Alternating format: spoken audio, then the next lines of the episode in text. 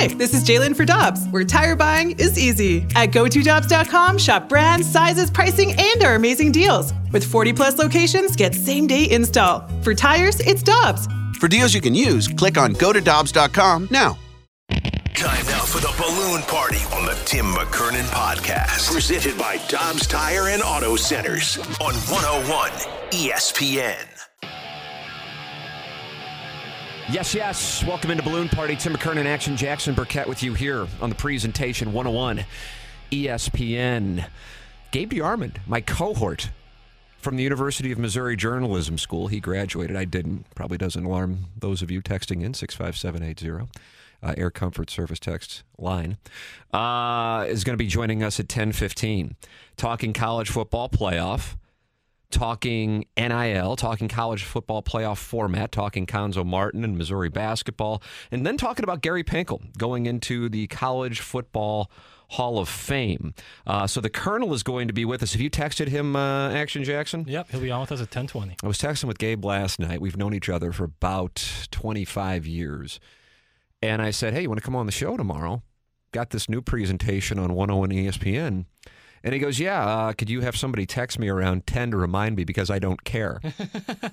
Gabe's my spirit animal. I'm a big Colonel guy. I'm a big Colonel guy. Uh, so Gabe is going to be with us at 10:15, and we'll talk about the game.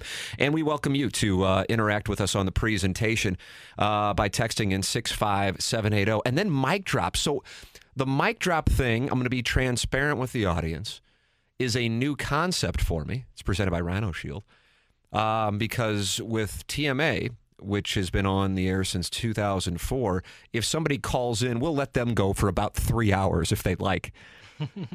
so I love the idea of basically filtering calls, but then still allowing voices to be heard, which is what the whole point of the mic drop is. So, uh, what you go to the 101 ESPN app and you Yeah. can leave your mic drop there. Yep. So uh, there is the, the play if you'd like to do that. But I'm looking forward to talking it over with the Colonel. Jackson, you were uh, all over the under in the first quarter yesterday. Right. That was your big play for Georgia and Alabama, and you got a sweat free victory. Yeah, it, it- the whole first half was so. I mean, only field goals. A little sweat when they uh, Georgia scooped and scored, and they called it back. Pretty clear to me that It was wasn't- clear that that wasn't going to Yeah, be. hundred percent. But then, yeah, about four minutes in, Georgia's driving. It's three nothing, and you're just like, yeah, this is pretty. I'm pretty sick because even if they score, it's not like it's gonna you know break the number. Ten and a half. That half point saves you. So I was I was looking at it early on, and when Georgia was able to keep them out of the end zone on that first drive, I was looking to see if we could get some kind of predictive measure of a game script. That's what I look for from a live betting standpoint, but then also from how the game will play out from a coaching standpoint. And once Georgia's defense was able to really tighten up in the red zone, it set the tone for the remainder of the game. Alabama was just kicking field goals left Right. and right until that touchdown with 10 14 remaining uh, when Bryce Young rolled out and uh, hit the kneeling tight end in the end zone. But otherwise, it was it was field goal, field goal, field goal, field goal. The thing, though, that I can't help but but talk about, even though Georgia has won its first national championship since 1980, and I love college football. I love really getting into it, both from a, a, a wagering standpoint, but from I just love the pageantry in every game, feeling like every game matters anyway. Is Jameson Williams, Cardinal Ritter, getting hurt, and how much that wound up impacting the game, but just how unfortunate it is for him as an individual. And because he's from St. Louis, from my standpoint, I would imagine for many of you listening, um, it it hits a little closer to home. Now, if you had money on Georgia, if you're a Georgia fan, you know that's those are kind of casualties of war. It can certainly happen to Georgia. We've seen that happen. But in this case, seeing that happen for the guy who, from my standpoint anyway, Jackson, best receiver in college football, and if he's not the best, he's in the top three. Yeah. And I think everybody would agree with that. Getting hurt like that in the biggest game of his career as he streaks down the middle, somehow uncovered, uh, just absolutely sucked. Yeah. I don't think the focal point of the discussions this morning, the columns I've read, watching the discussion regarding the game is on um, the fact that Georgia beat a beat up Alabama team. But the reality is they didn't have Jameson Williams for the vast majority of the game, and they didn't have uh, Metchie from his injury, Right. torn ACL in the SEC championship game. Right. With that all established, the reason why Georgia was able to pull ahead and pull away in the fourth quarter was dominance in the trenches. And their defense was able to get pressure on Bryce Young that they were not able to get in Atlanta a month ago. And mm-hmm. that was the difference in the game. And that is why I liked Georgia. So I I on this presentation now, if I'm not mistaken, we have made four plays. And I want to track this stuff. Yeah. What have the four plays been? See if you're paying attention. Because otherwise, I'm going to act like I'm going to do something about it. Spring training not starting on time. That is correct. I've got the over on that. It's a bet I want to be wrong on, though, because it's not like I'm putting any money on it. Georgia minus three was one of them. I Uh, was it the game under? I was on the under, Yeah. and then your play, Of which you hit sweat free. First quarter. So we're three for three. We're three and zero. Yeah. We're three and zero, and I think the spring training things is close. To, I think I, I like the spring training play better than any other plays, Oh yeah, hundred percent. which I don't like, but I like from a bet standpoint. Yeah. But the reason I liked Georgia, I don't know. I, I, I don't. I got some pushback on on liking Georgia, um, and I don't know if the reason for that was people really buying into Alabama or because Alabama is Alabama and they are viewed as invincible. That's what I'm trying to understand on it. And maybe the biggest reason was more than anything is that they had played and Alabama had won and won in pretty convincing fashion. But to me, that actually worked to Georgia's advantage. It wasn't a case where Georgia was an overrated team and didn't have what it took to compete with Alabama. That's not the case at all. The case is Alabama had to win and Georgia didn't have to win, and you just can't quantify the psychological impact of that. Had the shoe been on the other foot, I bet the result would have been different. Also, anytime we talk about this game, it's so important to mention that two of the wide receivers for Alabama, who are stars, were not a part of the game. Again, Williams for the majority of the game, Metchie at all. And that's just reality. And I think that's important. I know if, let's say, it were a team that I were emotionally attached to, I use Missouri as an example, and then immediately people start laughing as if Missouri could ever be in that position. But they were nearly there in 2007 and 2013. And I and I think about like if in 2007 Jeremy Maclin would have gotten hurt in midway through the first quarter, Oh yeah. or if 2013 Dorial Green Beckham would have gotten hurt in the first quarter. Well, that materially impacts things. At the same time, just out of curiosity last night, I was listening to them talk about uh, Brian Robinson Jr. and how he had waited his turn at Alabama to get the opportunity he got in 2021 and, and carrying over into this 2022 college football playoff championship game, which meant that he was on the field theoretically when Missouri visited Tuscaloosa in 2018. And so then I looked up the box score of that loss, 39 to 10 to Alabama. And here are the gentlemen who carried the football for Alabama in that game. Damien Harris, you may recognize his name from the New England Patriots. He had 14 carries, 62 yards, and a touchdown. Najee Harris, you may know him from the Pittsburgh Steelers. He had 57 yards. Josh Jacobs, he had 52 yards from the Raiders. Jalen Hurts, he'll be quarterbacking the Eagles against Tom Brady this weekend. Tua, he was in the game, couple carries. And then Brian Robinson Jr. Those were the people carrying the football for 184 yards against the Missouri defense on a Saturday night in October in Tuscaloosa. Sweet mother of mercy. Yeah. What in the world? Like you know it when you're playing them, but then just three, four years later, you look at it and you go, oh my goodness. And then I thought, well, I wonder who is catching the ball for them. And then I scroll down in the box score. I tweeted this out at T. McKernan. Jerry Jeudy had three catches for 147 yards and a touchdown. Heisman Trophy winner DeVonta Smith, four catches, 100 yards and a touchdown. Henry Ruggs, four catches, 50 yards. Damien Harris, three catches, or two catches, 31 yards. Jaylen Waddle, two catches, 27 yards. Just broke the record for rookies in receptions.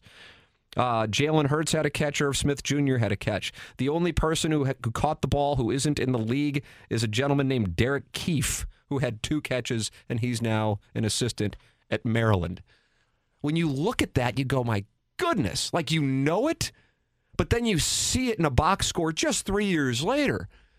And it's it's it's Pro Bowler after Pro Bowler after Pro Bowler after Pro Bowler. Yeah, they're playing with different ammo. Yeah. So I bring that up because yeah, there's no Metchie and now there's no James Williams, and so it's okay. Well, here come a couple five star guys. exactly. We It's- were waiting their turn. It's like the game in which uh, Alabama beat Georgia four years ago. Well, Tua comes in as a freshman. They pull Jalen Hurts, and he comes in as a freshman and and, uh, and wins it for them. So they have the talent, but they had some receivers make plays that I don't think Williams or Metchie would have ma- missed, and they missed them. Right. There was a big one right there on the goal line. Yes, a critical one. So when I look at that, I can't dismiss it. And this again is coming from somebody who was all over Georgia. And and honestly, as I watched the game play out, I'm like, what did I miss about this? And then in the fourth quarter, uh, Georgia dominated Alabama to the point that Nick Saban was incredibly complimentary uh, to Kirby Smart when they shook hands at midfield. That was uh, that was very kind, and I saw Kirby Smart ask about the health of uh, Jameson Williams Right. and um, and I'm I'm happy for Georgia. I think a lot of people are tired of Alabama. At the same time, I respect a dynasty, but I just felt like Georgia was the best team in the country this year. Definitely. And I got to tell you something though. Now that they've won, and yeah, the score is indicative of a game that wasn't as close as anybody who watched it knows it was. Now I'm like, now maybe they weren't. Because if Jameson Williams is healthy and if Metchie's healthy, I'm not sure that they win the game. It doesn't taint it. But I have to be honest in my analysis. Yes, the wager was correct. The Georgia minus three play and the under was correct.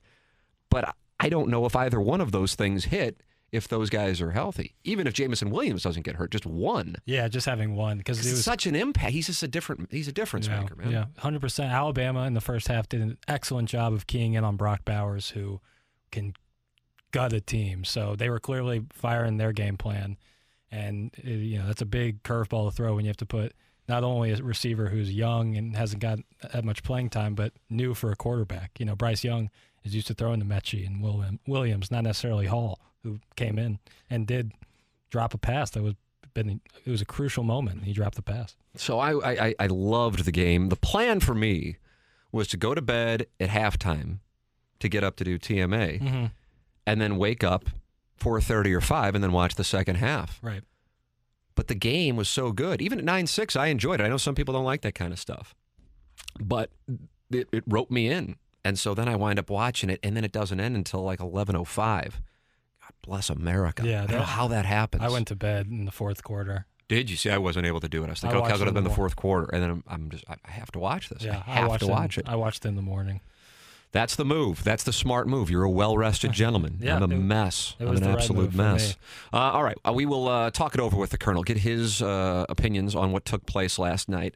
Tie it back into the SEC, the college football playoff championship format. They met yesterday. We'll give you the latest on that. Mekhi Wingo uh, entering the transfer portal. The double-edged sword Missouri fans have experienced with NIL. Talking about, I know Gabe is. I mean, this isn't uh, this isn't the hottest of takes, but uh, Gabe's like I've I've seen a lot of people get excited about recruits over the years, but Luther Burden is at a different level. Get his opinion on him, uh, as well as uh, Gary Pinkel going into the College Football Hall of Fame. Gabe wrote something pretty poignant about that, and uh, what his opinion of is Pinkel's place in Missouri and college football history, and then also uh, Cuonzo Martin and the state of the basketball program and Martin's future in Columbia. We will take a break and talk it over with Gabe. Gabe DeArmond of PowerMizzou.com. On the other side of the break, this is Balloon Party on 101 ESPN. We're right back to the balloon party on the Tim McKernan podcast. Presented by Dobbs Tire and Auto Centers on 101 ESPN.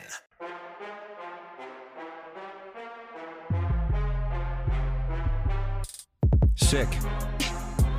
Thanks for this remix, Jackson. It's Balloon Party 101 ESPN. Tim McKernan, Action Jackson with you on the presentation. Hey, look, everybody, on the celebrity line. He's a celebrity. His name is Gabe DeArmond, and he's a celebrity. Brown and Crouppen celebrity line. Morning, Colonel. What's up? How you doing, Tim? You know, I thought maybe maybe you'd have some enthusiasm with the new station, the fact that it's on FM, the fact that that that you are one of my first guests, and and you sound as disinterested as ever. That that was enthusiastic me. Colonel, you I know I know you I was reading your stuff. I love the 10 things um, from the weekend post that you make every uh, every Monday on Power Mizzou. I look forward to reading that. I really do. I'm sure you're a little creeped out that I that I do look forward to it, but I do. And I know you were kind of on Alabama, not jumping up and down about it, but you were Right. you were thinking that that you would go with Alabama. So now that it has played out, um, what stands out to you as to the reason why Georgia is the 2021 national championship team?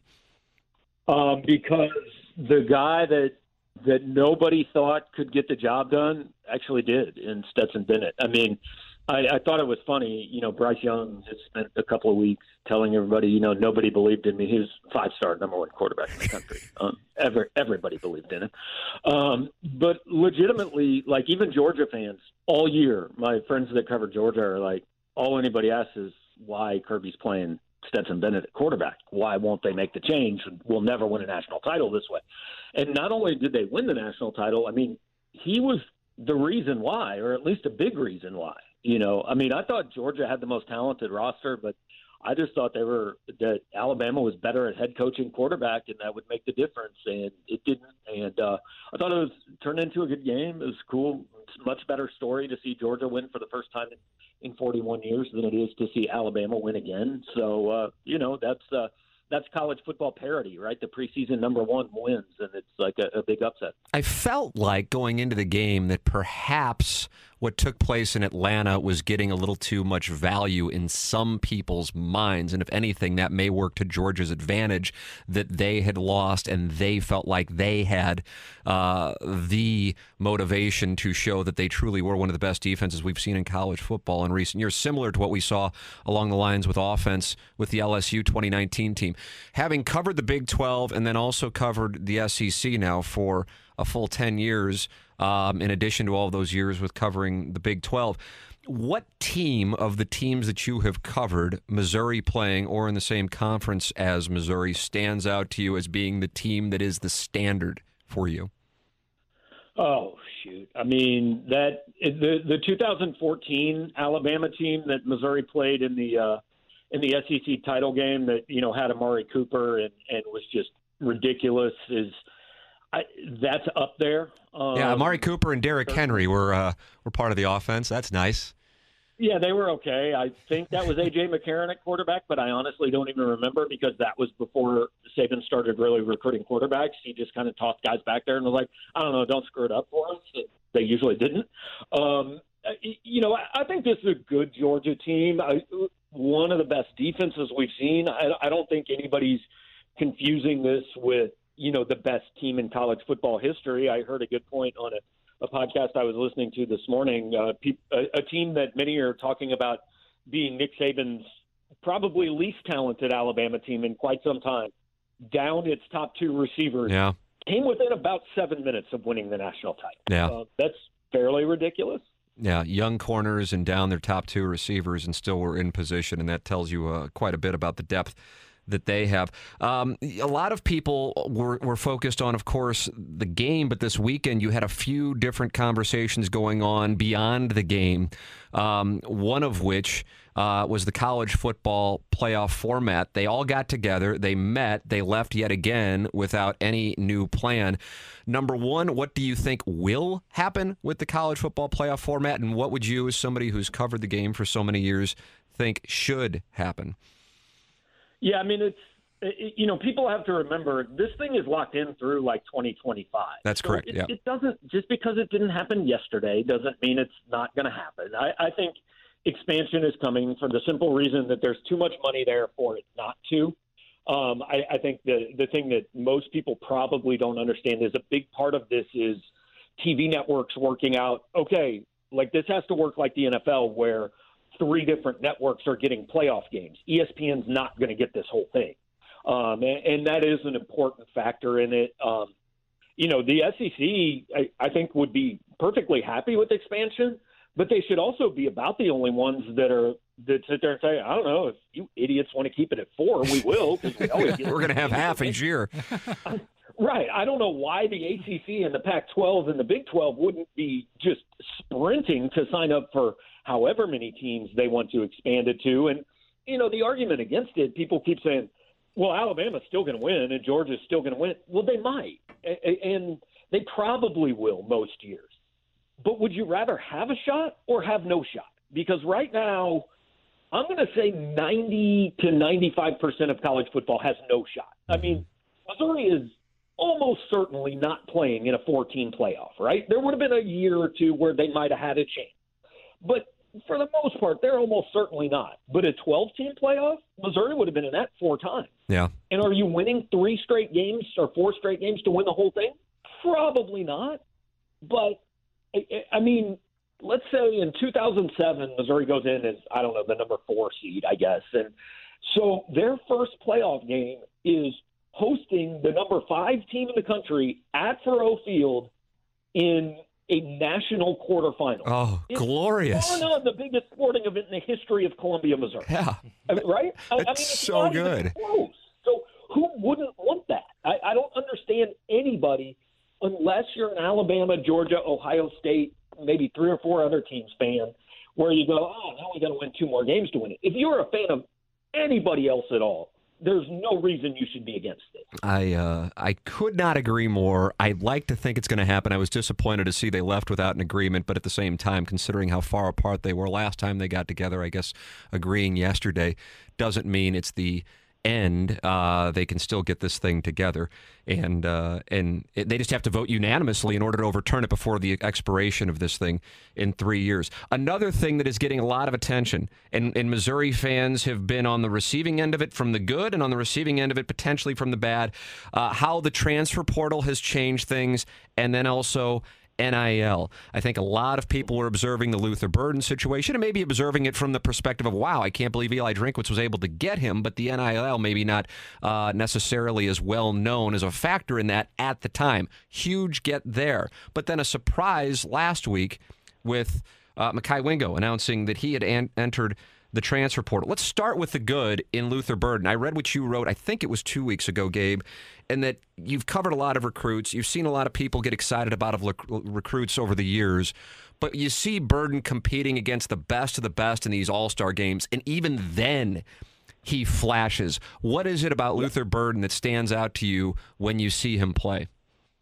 I mean, it, it's everything. It's when he gets the ball, nobody usually tackles him, which seems to be a good thing, right? The first play I ever saw of him, the first play this season, was a punt return against CBC, which went on to win a state title. You know, they're they're a good team. Um, he, he goes 85 yards, and I can't remember the exact numbers, but in that game, Burden touched the ball something like eight times, and on five of them, he ended up in the end zone.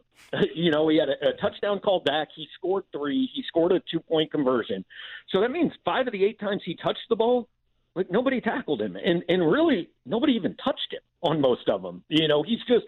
I, I've always said I'm not a scout. When I go to a high school football game, if you are an SEC level football player, if you're a five star kid, I have to be able to watch that game. And if I didn't know who you were, I know the the, the college football player, and and you can do that with Luther. Um, Sheldon Richardson was the other guy that that I went and watched him play, and it's like, oh yeah, that 290 pound guy returning punts. I, I bet he's going to be pretty good, you know. Um, and, and I didn't see Jeremy Maclin play in person in high school, but that's the comp to me for for Burden. Similar size. I think Luther might be. I, I don't know, either an inch taller or an inch shorter, but you know, 200, 205, and just speed and shiftiness. And what people always told me about Maclin, what made him so good was, I mean, he ran a four five at the combine, and don't get me wrong, Jeremy's fast. You know, I- obviously Jeremy had speed, but it wasn't just that he was four four four five. It was that it took him about two steps to get there. Mm-hmm. I mean, he was zero to sixty as fast as anybody that's ever played here. And uh, you know, you'd watch Danario, Brad Smith, those guys. They they were fast as hell. They were they were kind of they were gliding. They took such big strides. They didn't look fast. Maclin looked fast, and uh, I, I think like I hate to say that hey, I think this guy can be like Jeremy Maclin right? No, there's only been one in 130 years, so I'm not saying that that Luther will be, but it's not out of the realm of possibility. On the other side of things, Mekhi Wingo announcing that he had entered the transfer portal. That was uh, that was a surprise to a number of people. Um, anything that you've heard since that announcement that gives you a better indication as to uh, the reason? Well, I mean, I, I'm pretty sure I knew the reason the second it happened. Um, his high school coach Robert Steeples got Steeples got hired at LSU about six days before. Yeah, that. and that was that was that's that's open and shut in your opinion. Yeah, look, we can wait and see where Mekhi ends up, um, but I'm going to be very surprised if it's not in Baton Rouge. Right. And I think for Missouri fans who, when they saw that, were initially going, "What in the world?" and then we start piecing together well, the the algebra, then that helps explain it away a little bit better, does it not? Yeah, and and the thing is about the transfer portal. It, look, you can't look at Jayden Jernigan leaving a top 10 Oklahoma State team that's going to be a top 10 team to start next season, where he was getting snaps. He, he might not start, but he was heavily in the rotation. You can't look at that at him leaving that for Missouri and say, "Oh, way to go, Eli! Good job! What a what a great recruiter! Excellent!" And then look at Mekhi Wingo and scream that college football is broken. Right. I, I mean, cuts both ways. You, you have to either accept both or hate both. Um, and I understand being a fan is not logical, right? You you hate the ones that hurt your team and you like the ones that help them, but if you just take half a step back, I mean, let's be honest here. I mean, you, you, every team's going to benefit from it, and every team's going to pay for it. Do you think that this is something that we will see a change to in the short term? In other words, there's been an overcorrection, and now you have free agency in college football, and if so, what change can realistically be made? Yeah, I don't know if.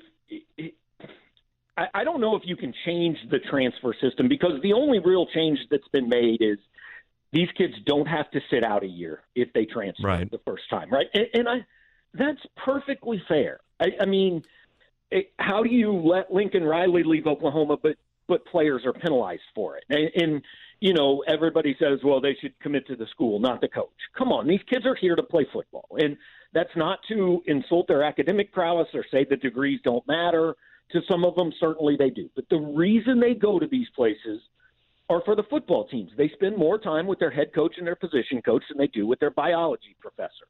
So, you know, that as long as they do that, they should be able to leave and not be penalized for a year. Now, I do think we're going to see it settle down a little bit. I, I think there's a little bit of like fear of missing out going on with these kids right now. They're looking around and seeing some of the attention these transfers are getting, and oh, hey, I get to go to another place and I get to be recruited again. Because the thing about college football that a lot of people don't understand is you are treated like a king throughout the recruiting process, right? And mm-hmm. then the very first day you show up on campus, nobody cares how many stars you had, nobody cares how many offers you had you're a fourth string kid trying to fight your way back up to the top. And some of those guys are going to do that day one, and, and some of them are, are never going to do it. But, and so I think they miss that feeling a little bit. And some kids are looking at it and going, hey, I can transfer? Cool. I, I, I'm going to do that. Um, it, and I think that will change a little bit. I think the numbers will go down.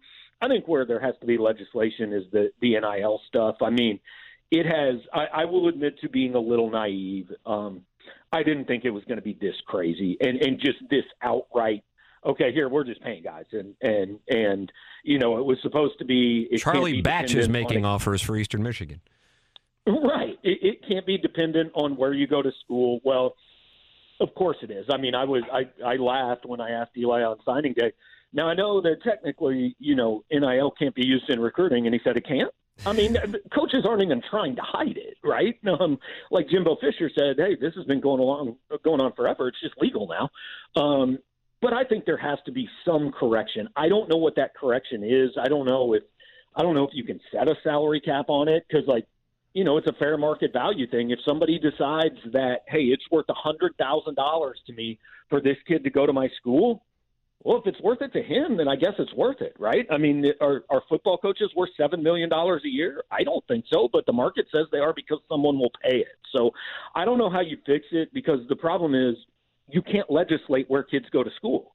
you know, you can't say. I, I mean, in pro sports, there is a corrective system. You get rewarded for being bad, and you get penalized for being good, and it's why generally nobody stays on top for a long time.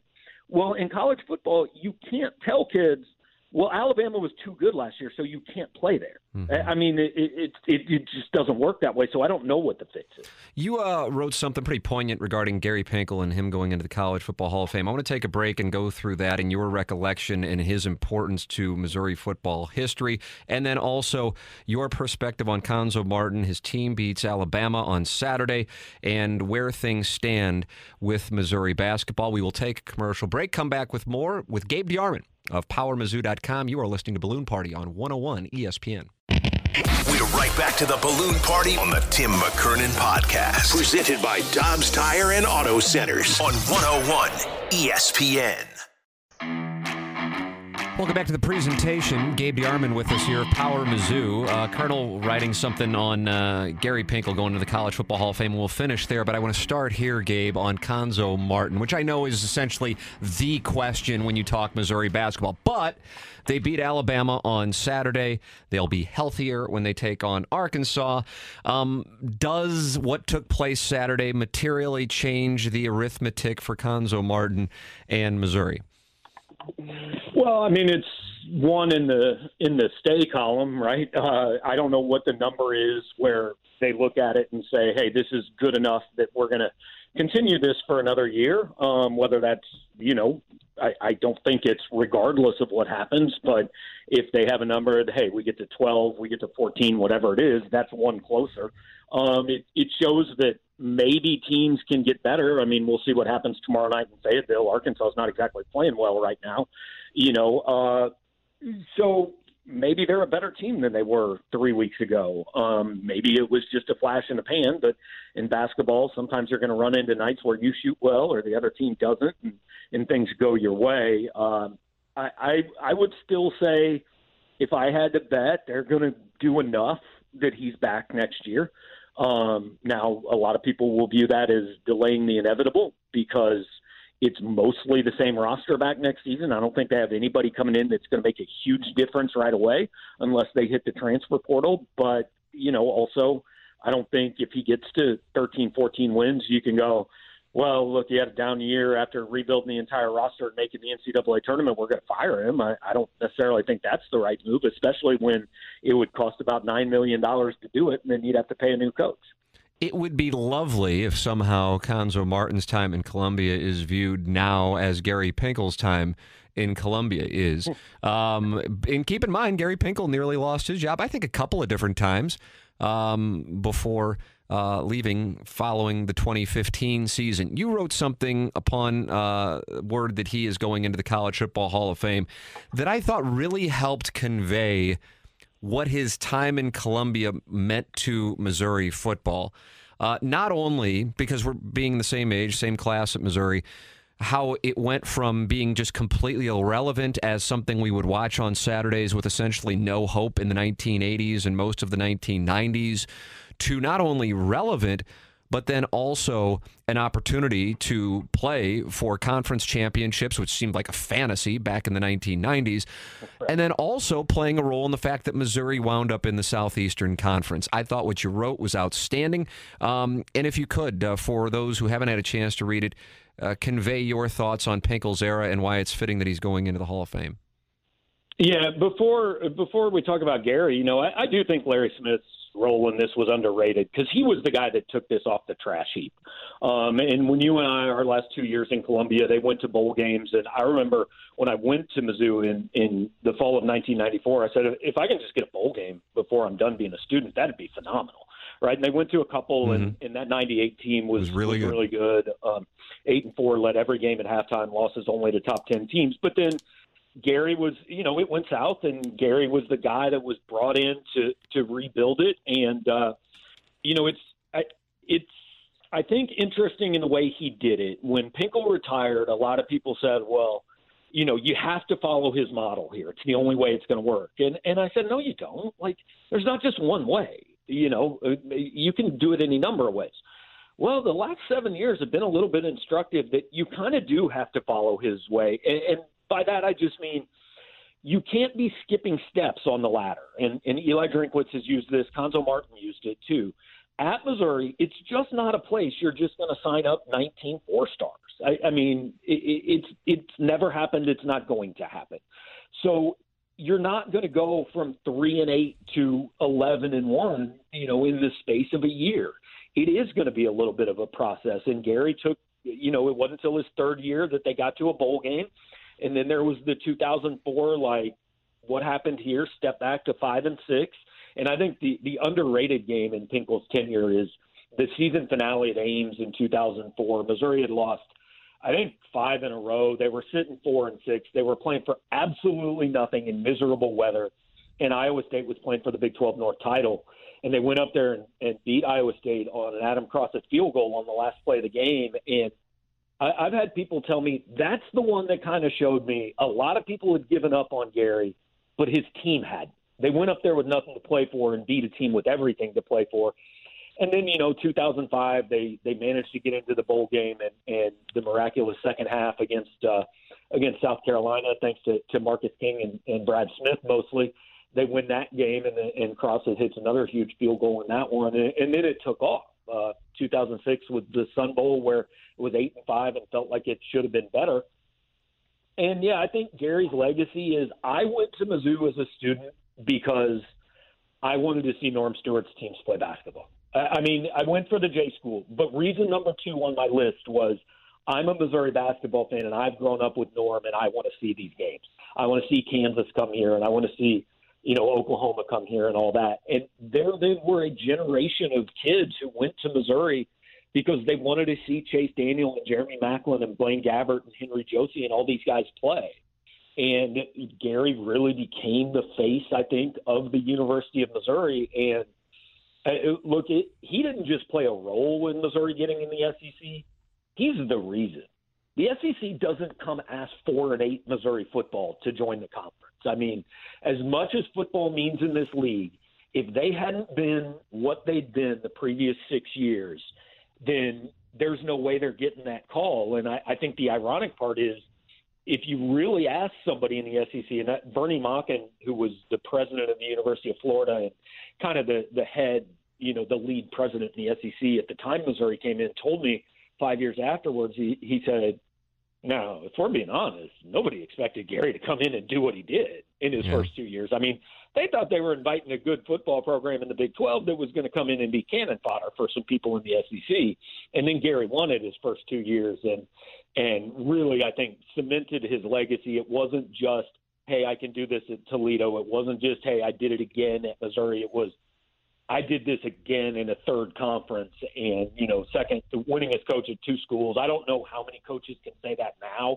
At the time Gary did it, I think it was the Cotton Bowl game that, that gave him the record at Missouri. Um, and, and I remember the list that night. I think there were four guys on it. I know uh, that had done it at two schools. I know Steve Spurrier was one of them at, at South Carolina and Florida, and I can't remember the other two guys. There may be either more or, or fewer on that list now, but it's not a big list.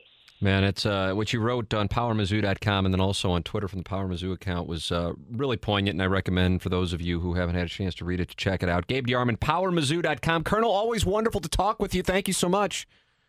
Appreciate it, guys. Uh, you know, don't lose my number now that that, that you're uh, you're growing your empire in a new spot. I know you look forward to these appearances so much. Thanks, Gabe. I do. I do. There's Gabe DeArmond with us, PowerMizzou.com. We have some news regarding Major League Baseball's labor situation. We will have that for you on the other side of the break. You are listening to Balloon Party on 101 ESPN. We're right back to the balloon party on the Tim McKernan podcast. Presented by Dobbs Tire and Auto Centers on 101 ESPN. Welcome back to Balloon Party 101 ESPN. Tim McKernan, Action Jackson with you. Uh, BK Ferrario coming up here in a matter of minutes. Some uh, news this morning. We have movement on the MLB labor situation. Jeff Passan of ESPN tweeting out in this hour Major League Baseball and the MLB Players Association plan to hold a bargaining session Thursday, sources tell ESPN.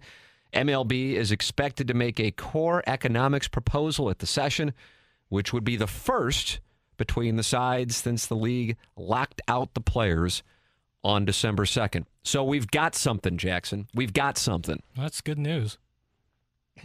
Just something is, you know.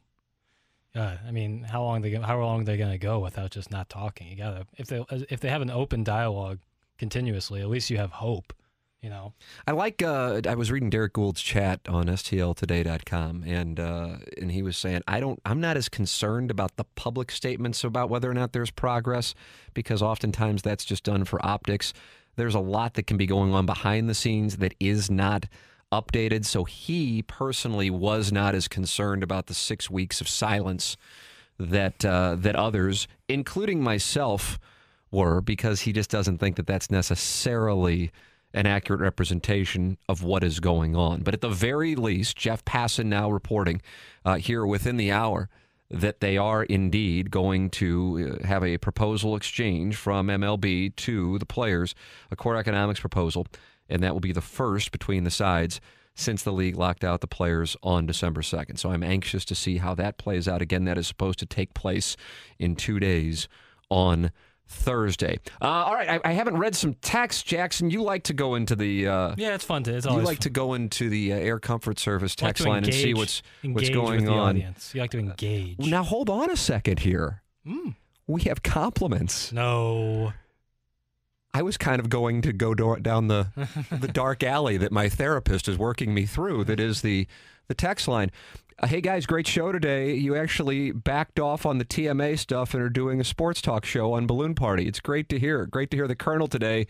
I'm a fan. Keep on keeping on. That's the big man in Illinois, aka Mark Wisely. Wow, using the real name too. Yeah. Thank you for having Gabe on. We do need more Mizzou talk, but my oh my, Cuonzo needs help. It's from the 636. Uh, here we go. Now we're back into our comfort zone. Typical Missouri fans, you truly believe you would have been the number four seed in 2007. That's just funny. I don't. I don't. I don't know if that's outlandish. I think they did finish ranked fourth in the country, if I'm not mistaken, fourth yeah. or fifth for certain. I, they they were top five, no doubt. Uh, just wanted to tell Jackson thanks for the easy money last night with that under in the first quarter. I'll be eating Ruth Chris this week instead of ramen. Yep. That is from the 636. Happy to help. Uh, and then this show still has the feel of an AM station yawn. Well, it might for you. It doesn't for us. I can tell you there's a yeah. substantial difference for us. Feeling is not uh, So come on in. The water is warm. All right, we got to uh, shut it down. BK and Ferrari are coming up next at the top of the hour for Action Jackson. I'm Tim McKernan. This is Balloon Party on 101 ESPN. You've been listening to the Balloon Party on the Tim McKernan Podcast, presented by Dobbs Tire and Auto Centers on 101 ESPN.